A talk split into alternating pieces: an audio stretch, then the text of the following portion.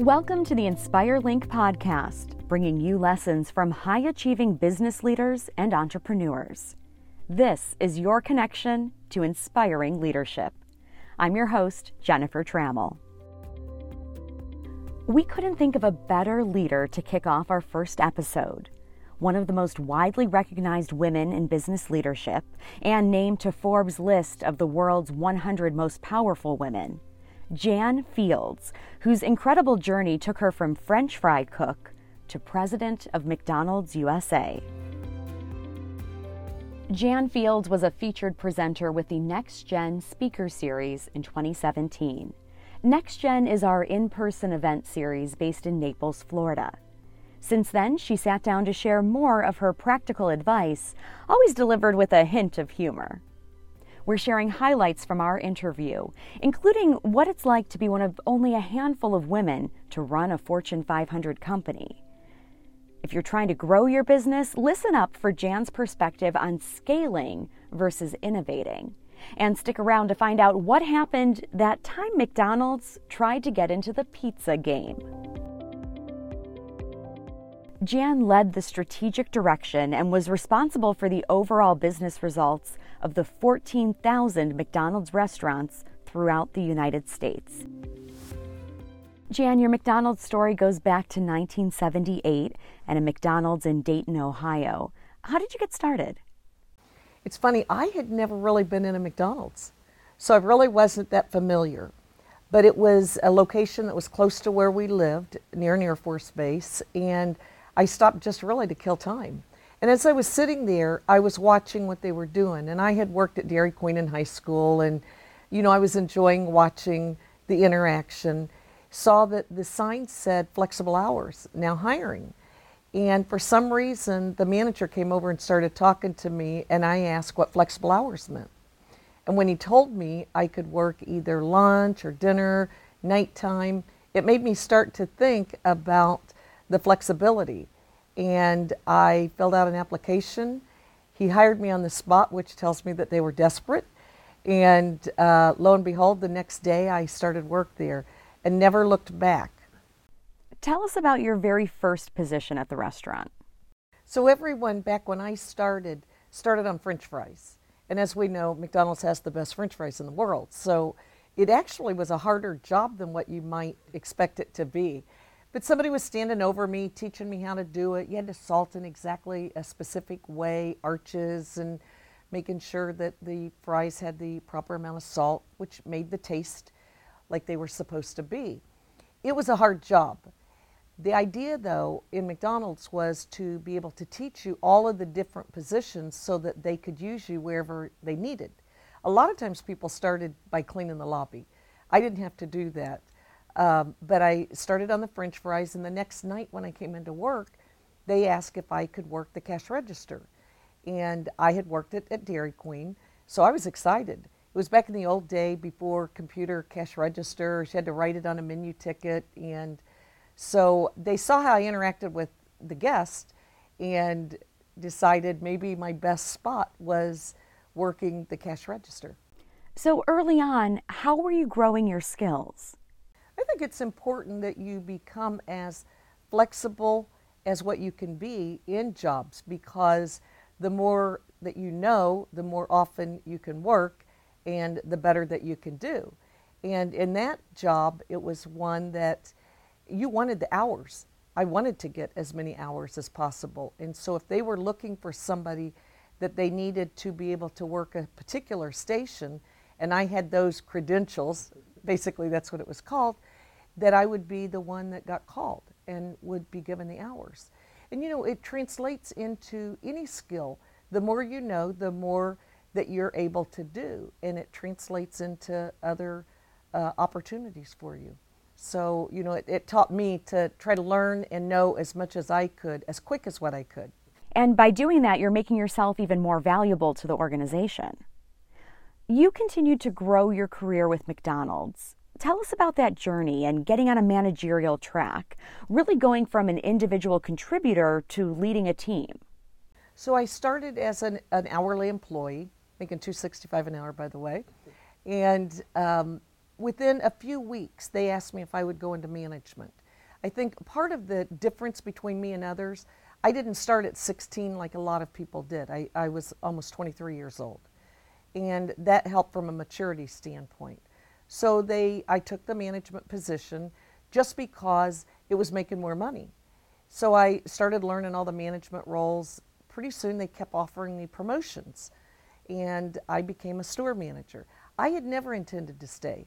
I was going to be there for a short time and then move on to what I considered at that time a real job. And every day that I went, and, and it actually took place for 35 years, I loved coming in and working with the people and, and the job. So every time it changed jobs, you know, there were a lot of things that were in common, and that was the ability to interact with people, which I explained from interacting at the cash register. That was with guests. This was with employees, and you know, it just kind of translated. But it was probably, I'd say, 10 years before I decided I think I'm going to end up staying here forever. I made so many mistakes, but the fun part was really getting people to interact and have fun in doing their job because if they're having fun doing it, they're going to do a better job. And so, you know, my job was really to make things fun. And one thing I learned was they wanted to work with a manager that they felt had control of the situation and really knew what they were doing.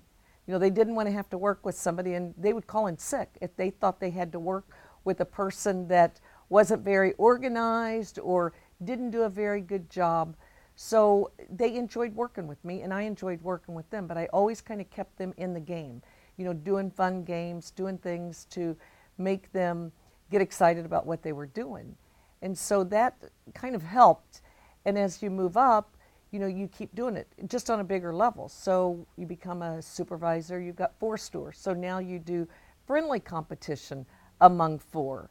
And then you have 30 and you you know you try to keep a competitive positive environment and and that's what people really want to work with. They don't want to work with somebody that is either negative or beats up on them. They knew i was serious but we also like to have fun.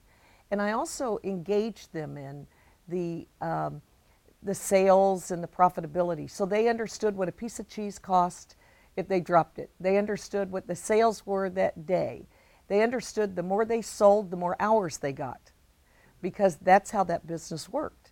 So, you know, you try to get them engaged in, you know, what it is that we're doing. They have a, a better buy in and they also feel like, you know, that they're learning and a, a part of the, you know, the results and the success. And I always shared the success with them. You have helped so many employees grow along the way. When it comes to motivating large teams, how do you do that as a manager? I think first you have to understand each individual person and what what do they want out of it. If it's a person that is earning money and but yet they leave for college in September, you understand that, know that and you help them make as much as they can so that when they leave they've got money. The other person might be a mother that uh, needs part-time work to offset the family's expenses. So you do things that help that person. And then there's that person that really doesn't know what they want to do yet in their life. And you show them the opportunities about McDonald's. McDonald's had a reputation and probably still does today about being a dead end job. And yet we've made more people millionaires than any company in America, maybe up until the tech boom. But they um, had this opportunity that a lot of other companies didn't provide them. If in fact they worked hard, and they engaged in a way that they helped educate themselves on the business and the things that needed to be done. So, you know, everybody is an individual, and if you try to look at your employees that way and make sure that you're giving them what it is that they need, I think that that helps a lot. And then they obviously, you know, see and hear your story. So when they know that how I started and, you know, they see that you know, I've been able to, to move up. And, you know, I always try to tell people, you know, you can do whatever you want to do if you're willing to put in the work and the energy it takes to get there. When you move up and you start to get a bigger organization, you're not going to be able to touch that two and 300 people. So you've got to touch those direct reports. So in the case of four stores, you'd have four store managers. You want to make sure that you hire recruit, train, hold accountable those four people so that they represent you and what your expectations are. And so then it's up to them to get that 100 people underneath them to do those same things. So, you know, you're never going to be able to um, have a, a direct hands on, and you miss that.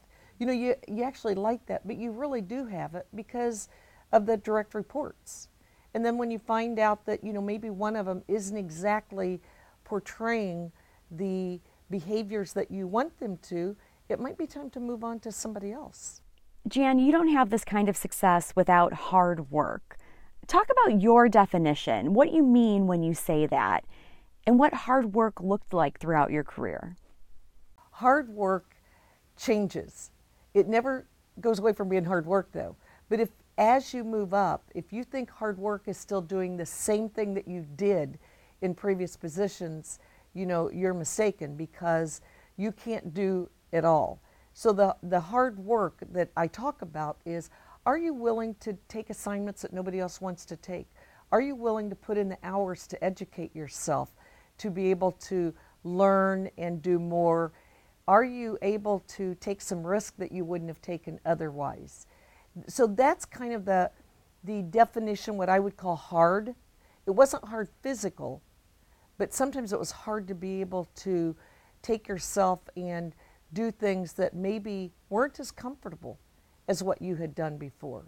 So hard work isn't isn't the same hard work, but I always use that phrase though because I think a lot of people think as you grow higher and get higher in an organization it's easy. There isn't anything easy. You know, it's hard no matter what. If you think about you know, the President of the United States, that is not an easy job, right? But they have a billion people that work for him. However, you know, it's still hard. So you have to always think like that. Hard is different for different people. And hard becomes being able to influence people to do things that they really didn't know that they could do before. Our in person events, the Next Gen Speaker Series, has hosted Jay Steinfeld, the founder of Blinds.com, now a Home Depot company. And he talks about experimenting without fear. What does risk and experimentation look like at a large organization like McDonald's? You do see innovations come out. Remember, it's an idea in somebody's head, and it often isn't really done in practical application. And so the risk that you take are figuring out, I've got this innovation, so I'll give it an example of drive through. So they come out drive through, you order one place, pick up at another. The innovations that come along are wow, it takes a lot of time at the pickup window because we're taking cash and doing all this, it makes us slower. So maybe it would be faster if we had a window where they pay and then move up. You can get more cars through. So the idea of you know, once an innovation is thought of and starts to be implemented, you know, the risk that you take at a field level are how do we actually implement that and make it even better? And, and you have to be careful because sometimes you end up changing the whole idea. And so, you know, there's risk there. There's risk every time somebody um, had an idea about a food product. So you talked about the Egg McMuffin. That Egg McMuffin was done before breakfast was really considered to be something that people went out for. So it was early enough that you know people ate at home. They ate cereal, they had their coffee at home, or they didn't eat breakfast. And so the Egg McMuffin comes. The Egg McMuffin alone wasn't enough to substantiate people coming to breakfast. So a lot of the risk was putting something in, bringing in employees when you weren't doing that much business. So eventually you start saying, well, we've got to do something else to, you know, influence people to come in the doors. And so that's where different kind of games took place, or you gave away shavers. I remember those um, the, uh, promotions. Then you know came hotcakes and you know other products, but you know, there's risk in everything you do. And McDonald's failed at a lot of things.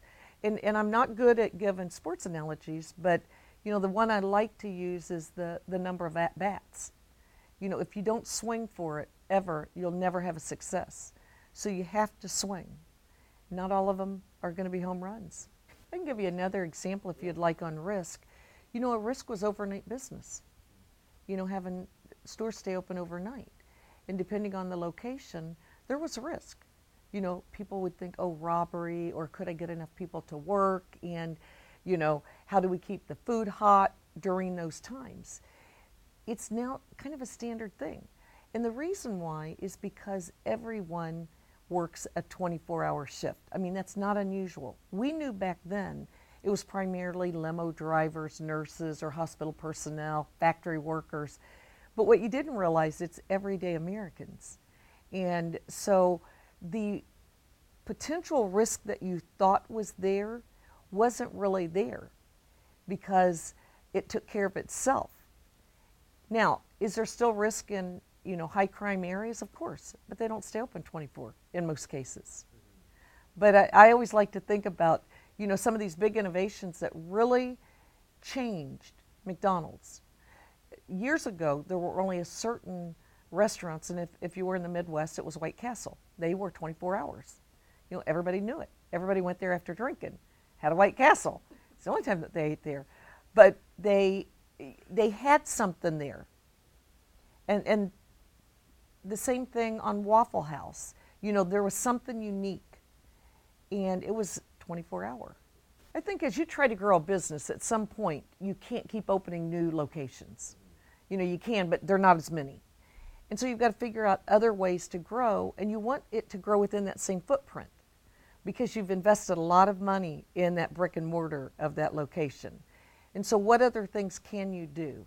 You see now where um, certain places are letting you take um, Amazon product back and return it. There's Amazon fulfillment centers going in at Whole Foods, and you know it's about taking advantage of that brick and mortar to get more out of it without having to do any new investment or big investment.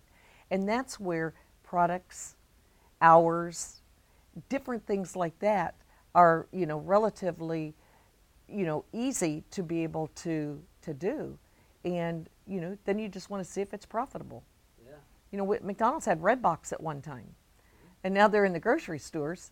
But uh, we thought, oh, that'd be great. People can come, get a movie, and then, but then, you know, the, the consequences are you don't want to have half of those movies at a McDonald's. So then, you know, you've got to look at what are the risk and the reward. And it wasn't enough. At a dollar a movie, the reward is just not very good. McDonald's had tons of uh, flops during my time. One that a lot of people don't even realize. I was in the market where we introduced pizza. And we had a, a pizza oven, and we could cook the pizza in five minutes, and it was fantastic.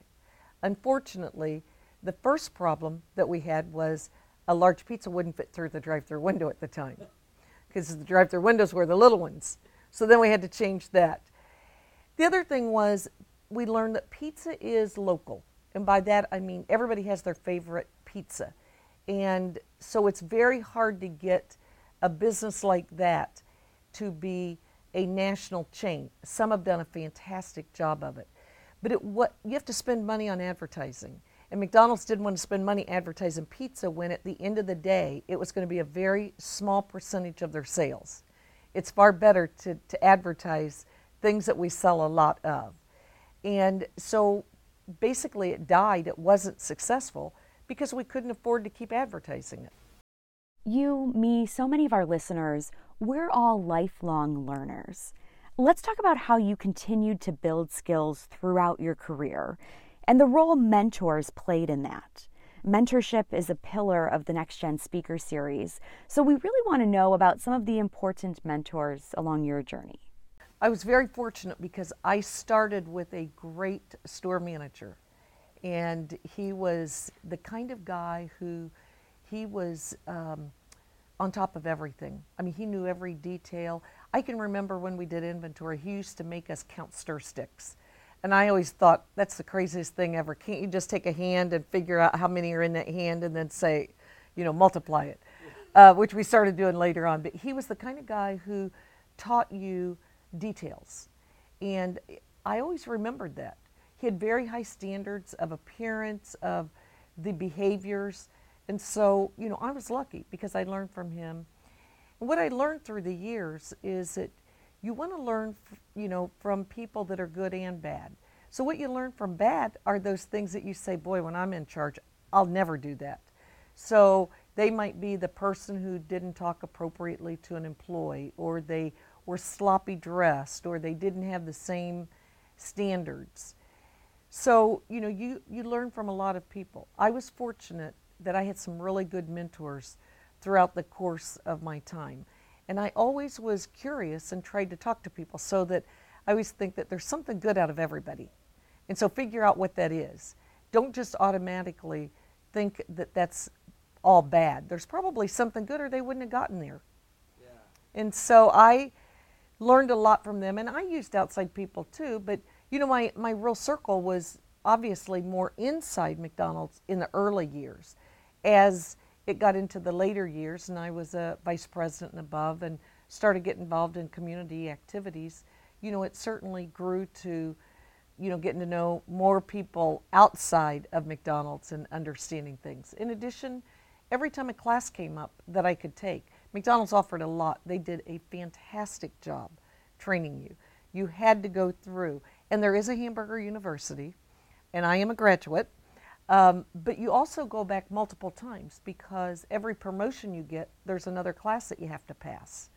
So your first class is to be a store manager, and then it's a supervisor, and then it's a field consultant. So, you know, you continue to be educated all the way through, even as um, a president, you're still going to things. It's typically at a university like a Northwestern Kellogg school, and so you know it's a never-ending education process.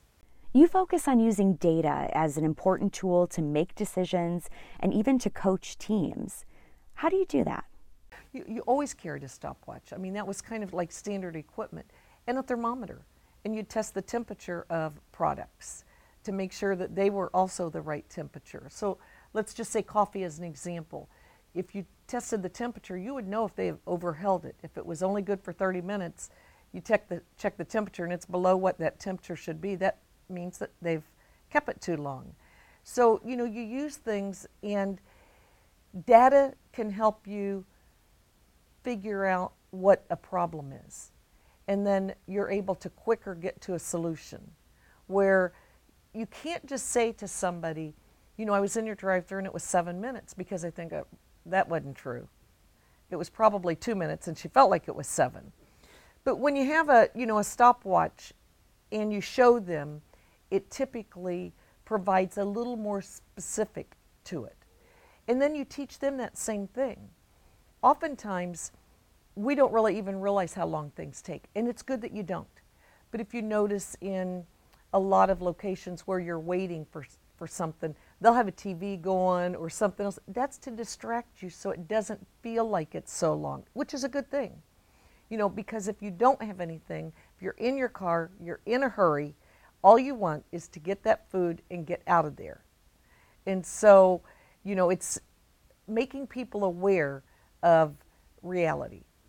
So I always had, you know, I even talked my husband into carrying stopwatches, uh, uh, thermometers, and everything so that he would know. And when my daughter was young, she used to always go and do what we would call store visits and shop stores, go through drive through and see how long it took, taste the food. She loved it. It was free meal.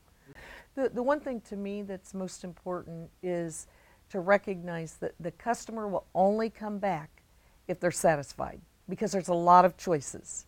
And so, you know, you really need to keep a close eye on them individually and then the numbers. So to me, a guest count or a transaction count, whatever you call that, that to me was always the most important data. How many people I had this year on February 14th versus how many I had last year on February 14th. You know, and, and obviously everybody will always say what was a Tuesday versus a Wednesday, what, but you need to understand, you know, the, the same day um, differences. But you want to understand, and if there, if you don't have as many, then you really need to ask yourself, why is that? Why and where are they going? I used to go around to other restaurants in my store areas to see how many of my customers that I knew and why they were somewhere else and start to figure out what is it that they offer that we don't. And those are the kind of things that I tell people to be aware of and to use data for. The data is to help drive, you know, business and it starts with your existing. If you have to get a new customer every time you eventually run out of them, it's very expensive to recruit a new customer versus keeping that same customer and getting them to come more often or buy more. It's funny, uh, everyone wants to think they're an innovator. I don't think I innovated anything. But what I did do is scale things. So oftentimes it was somebody else's idea, but helped implement it and scale it. And so that goes back to some of those risks that you're taking. So the idea of McCafe, you know, that was something that I helped scale through the system. It wasn't my idea. I mean, I didn't innovate coffee.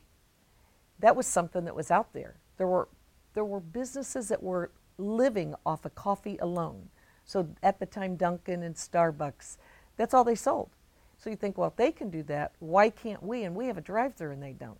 Now they all have drive-throughs as you notice.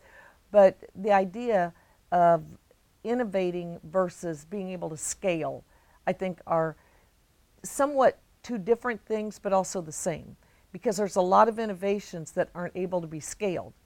So they can create something, but if there's not a way to put it into action, it falls short. So, you know, I didn't innovate anything. I scaled a lot of things. Some things scaled better than others. I'll give a good example, you know, for McCafe was, you know, we put a team together and I had this fantastic guy that was running it.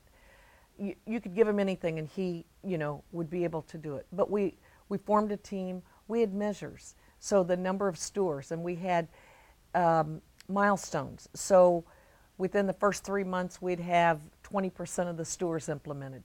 We had a, a long term milestone of we want to start national advertising by a certain date. So every week, we, we measured how many stores we had. We had everybody involved in this, even legal, because in many cases, our restaurants were located in places that may have had clauses that said you can't put coffee in because there was a Starbucks next door or whatever.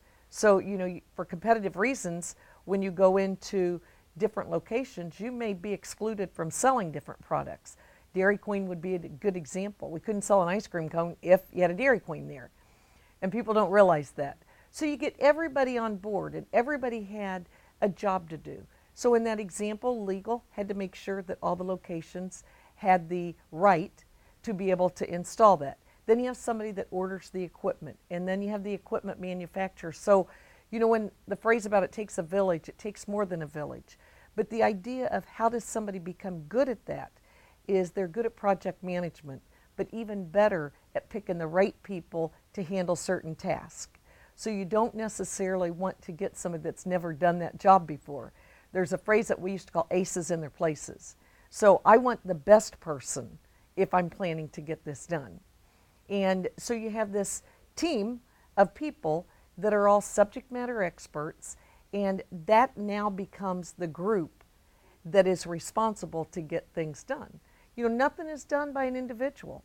You know, it's all done by a collection of individuals, each doing their own thing. And, you know, that's how we were able to scale and get things done quickly. In 2020, the number of women running America's largest corporations hit a new high. 37 of the Fortune 500 companies are now led by female CEOs. You're one of the few women who have made it to that level of business. How did you navigate often being the only woman in the room? It's hard. I mean, no one wanna, ever wants to be the only one. You know, it, it's lonely. And so, you know, I would tell you, the I was a competitive person, and I always felt like I could do more than they could.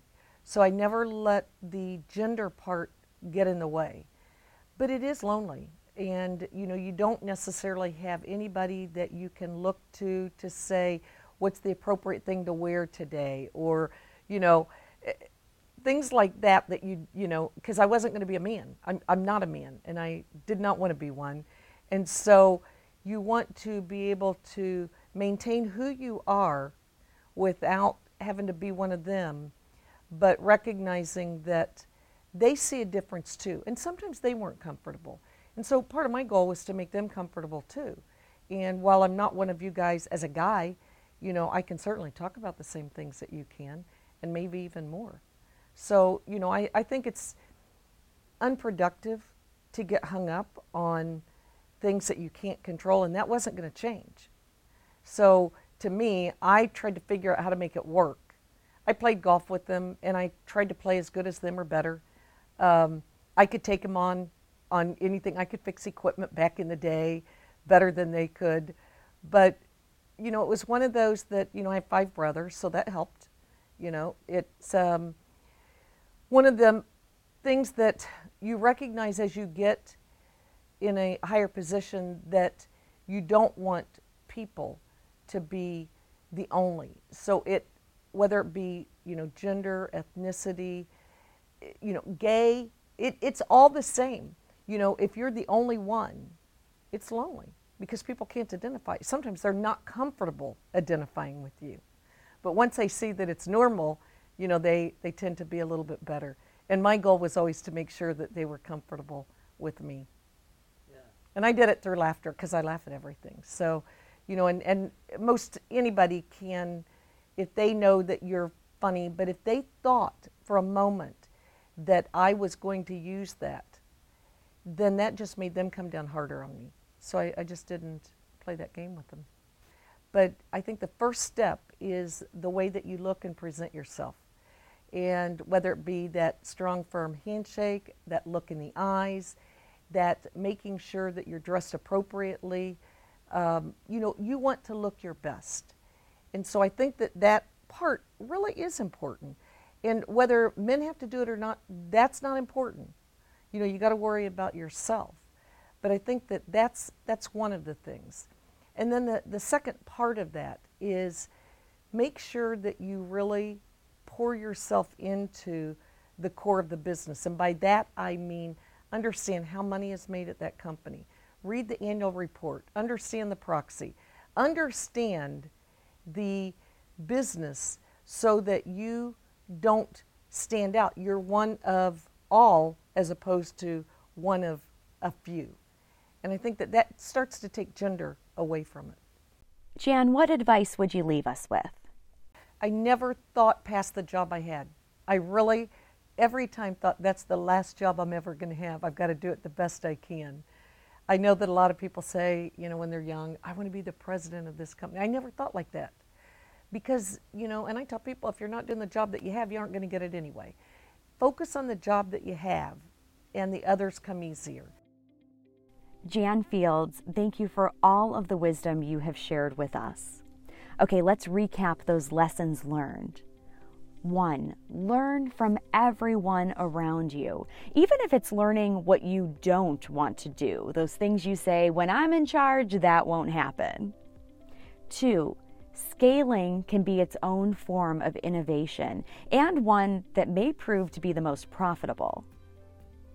Three, Treat your current job as if it were your last and do your very best.